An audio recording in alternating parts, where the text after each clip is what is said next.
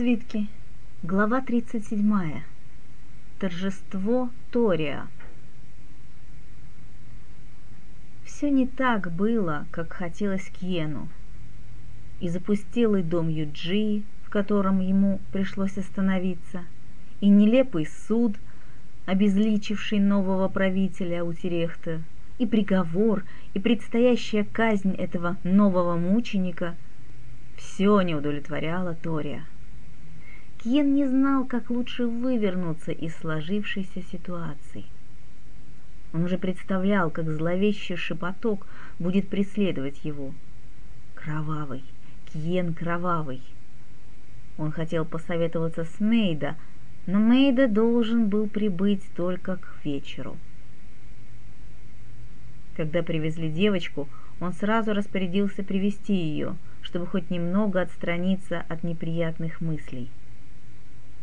Она вошла и поклонилась, избегая встречаться с ним взглядом. Для нее я зверь хуже тигра, а она народ у плоть от плоти его, подумал Кьен.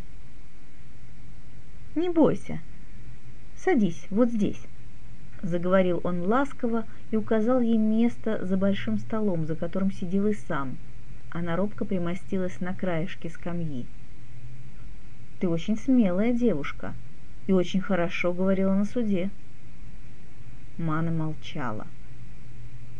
«Но я хотел спросить тебя о другом. Ты ведь служила в этом доме, у моего брата. Я помню тебя. Малышка, которая ухаживает за больными. Как давно ты оставила службу?» «В конце прошлого лета, господин». «В конце лета», но это получается, ты уехала с Юджи в Ро? Да, господин. А бурая язва? Я знаю, что город открыли только зимой, когда прекратился мор. Как же ты выбралась? Меня подобрал ментарийский корабль, господин. А мой брат? Он тоже уплыл на корабле? Расскажи мне о нем. Жадно потребовал Киен. Имана рассказала. Он слушал, перебивал расспросами, заставляя ее все больше углубляться в подробности жизни Вро, перебирать незначительные мелочи их существования, опустившиеся подобно осадку на самое дно ее памяти. «Значит, ты не знаешь, где они похоронены?» Мана отрицательно покачала головой. «Ладно, это мы отыщем. Если там остался хоть кто-нибудь, уцелевший во время язвы, я клянусь тебе, мы найдем могилы Бирджика Юджи. Но ты должно быть голодна. Он кликнул слугу и велел принести еды и вина. Пока на столе расставляли блюда, Мана сидела, боясь поднять глаза на хозяина. Кен чувствовал, что ей неловко, и ему непременно захотелось завоевать ее доверие. В нем проснулся охотничий азарт. Он взял тарелку, поставленную для него на другом конце стола, и непринужденно сел рядом с ней – Угощайся.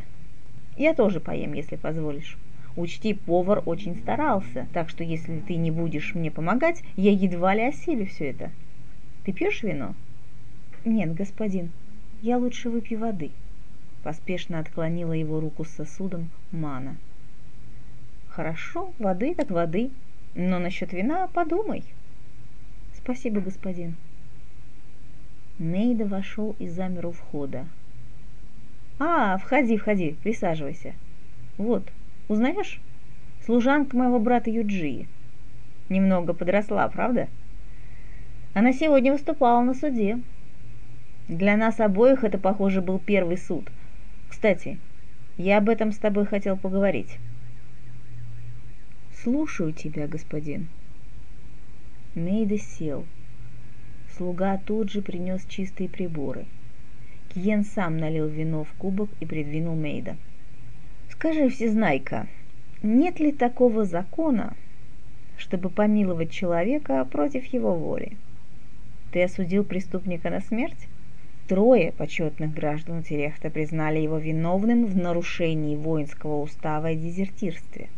Арей отправил его с какими-то пустяковыми письмами в Утерехта, пока сам героически погибал в крепости – тот не решился сдаться властям сразу и присягнуть Бересарге. Оставшись неудел, в полупозорном положении, теперь этот воин ищет смерти. Завтра он взойдет на плаху, и его мечты о славной гибели осуществятся. Его честь будет восстановлена. Я же буду выглядеть тираном и убийцей, чего мне, понимаешь ли, ужасно не хочется. Помиловать его просто так, ради начала правления. Подать дурные надежды мятежникам, которых тут немало затаилось в каждой мазанке. Что посоветуешь? Ты хочешь соблюсти закон, господин? Закон – это мы.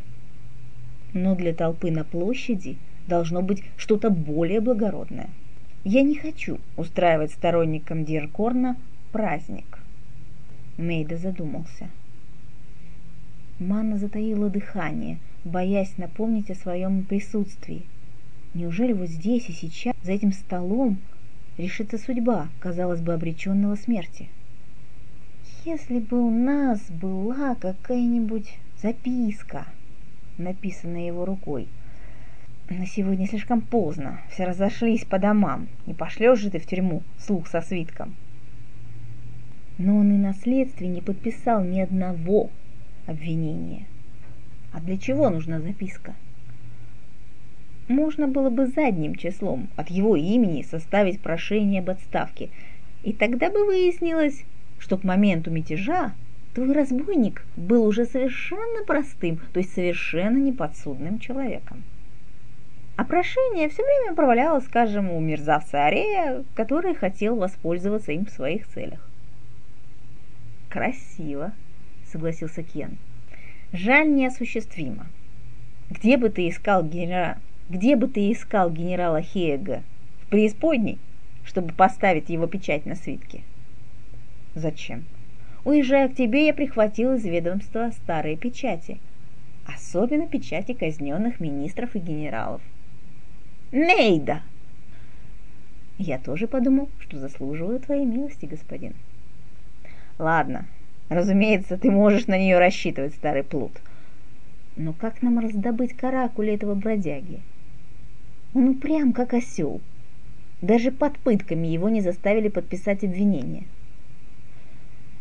Боюсь, тут я тебе не помощник. Господин, у меня есть то, что написал господин Цунна. Осторожно вмешалась Мана. «Что? У тебя? Откуда?» «Ну, мне нужно сходить за ним». «Говори, где это, и я пошлю человека». «Нет, господин, он не найдет». Мана испугалась, что Кьен узнает, где скрываются госпожа Итака и Микара. «Хорошо, но пусть тогда просто проводит тебя до твоего дома и обратно», как-никак уже стемнело.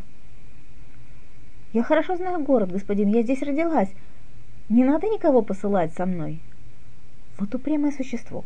Сколько хлопот было бедным Гиджи с тобой. Я сказал, что тебя проводит. Значит, проводит. Он отдал распоряжение слуге, бежавшему на его зов – и несколько мгновений спустя в комнату вошел тот самый Верзила, который похитил Ману на улице. Я думаю, вы уже успели познакомиться. Проводишь девушку, куда она скажет. Подождешь и приведешь обратно. Слушаю, господин. Ступайте. Мана запомнила дом на окраине, в котором они поселились, и без труда нашла его. Своему провожатому она велела ждать на углу соседней улицы, сама же через проходной дворик вышла туда, куда было нужно. Постучав в наружную дверь и не получив ответа, Мана обошла вокруг глиняной стены, которой были обнесены дома в квартале, в поисках удобного лаза. На другой улице у стены рядом расположенного дома кто-то сложил обтесанные камни, предназначавшиеся, должно быть, для строительства. По ним, как по лестнице, Мана поднялась на стену и спрыгнула в свой двор. Свет не горел. Несмотря на теплую ночь, ставни были заперты. Заперта была и дверь дома. Она постучала. Снова никто не ответил ей. Они, наверное, уже уплыли на корабле. Ведь я им больше не нужна, подумала Мана. Она убедилась, что не может проникнуть в дом без посторонней помощи, и вернулась к своему провожатому. «Хозяева куда-то ушли, а ждать нам некогда. Вы не поможете мне войти?» Верзила легко ножом открыл дверь. Мана разыскала в дальней комнате Кайту и свою котомку, и свой старый химате, в который был зашит подарок Цунны. Нашла и все свитки, кроме, конечно, свитка Каоны, остававшегося у госпожи Итака. Киен ждал ее возвращения в хорошем расположении духа. Мана увидела не грозного правителя клана, а проказливого юнца, довольного собственной ловкой проделкой. Платок Цунны Мейда взял с собой и уединился, трудясь над подделкой, не разрешив даже самому господину присутствовать при этой работе. Несмотря на то, что Кен предложил ей остаться, Мана вежливо попросила отпустить ее. Сказала, что хочет пойти на ночную службу в светлый чертог. Тория принес тугой кошелек с деньгами. Она стала отказываться. «Считай, что это в память о моем брате. Здесь достаточно, чтобы пожертвовать на службу, а его и Берджику упокоении. И еще у меня скоро будет сын. Помолись из-за него». Остаток ночи после посещения храма Мана провела на площади, где стоял помост для казней. Раньше, в ее детстве, родители запрещали ей приходить сюда. Конечно, случалось, что, влекомая любопытством, она нарушала этот запрет. Сватага ребятишек Мана прибивалась к глазеющей толпе и видела, как хлещут плетью или отсекают пальцы или уши. Как рубит голову, она не видела ни разу. Она примостилась на крылечке одного из зданий, обняла колонну из крашеного ракушечника и задремала. Сон ее был прерывистый и мучителен. Ей постоянно мерещилась отрубленная голова Сачуоме под телегой. Только в лице ее она узнавала Цунны. Пришло утро. На площади стали собираться люди.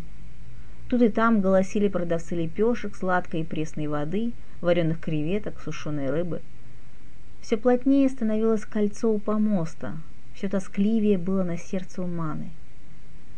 Она ждала назначенного времени, как больные ждут вскрытия нарыва, веря в необходимость и неотвратимость. Она понимала, что от этой давящей боли и тяжести ее избавит либо чудесное спасение Цунны, либо его кончина на этом помосте. Вот в конце улицы, примыкавшей к площади, началось какое-то шевеление – Ведут, ведут!» Мана привстала на цыпочки, но ничего, конечно же, не увидела из-за чужих спин и голов. Толпа заколыхалась. В то же время на помост поднялись какие-то люди в одеждах чиновников и палач, знаменитый утерехский палач Бидар, которого знали все в городе и с которым здоровался всяк, от уличного мальчишки-разносчика до сановника в. Одни делали это почтительно, другие насмешливо. Но Бидар всем отвечал, чуть склонив лобастую лысеющую голову с лицом спокойным и невыразительным, как, должно быть, отвечала бы всем сама смерть. Цунна она увидела только тогда, когда он стал подниматься по ступенькам помоста. Он шел в чистой рубахе, бледный, строгий, исполненный достоинства, несмотря на свои кандалы, свист и крики толпы. В эту ночь он приготовился к смерти. Когда осужденный поднялся, к нему подошли чиновники и что-то спросили. Цунны покачал головой. Глаза завязать отказался. Перевели в толпе. Теперь все ждали Тория. Палач разминал ладони, чиновники о чем-то тихо беседовали. Цунны стоял, глядя вдаль, на город и плывущее на горизонте облако. Когда кто-то швырнул в него не то камнем, не то куском земли, он не пошевелился – Зато в толпе на человека зашикали, и больше никто не осмелился повторить бросок.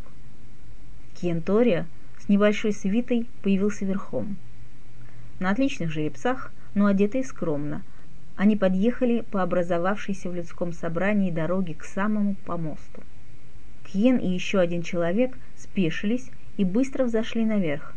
Мана ожидала увидеть в спутнике Тория Мейда, но это был другой, незнакомый ей человек – Толпа шумела.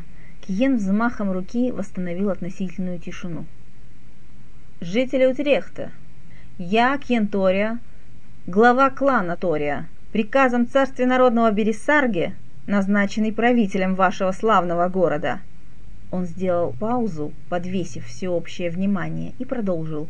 «Прибыл с ответственным и важным поручением.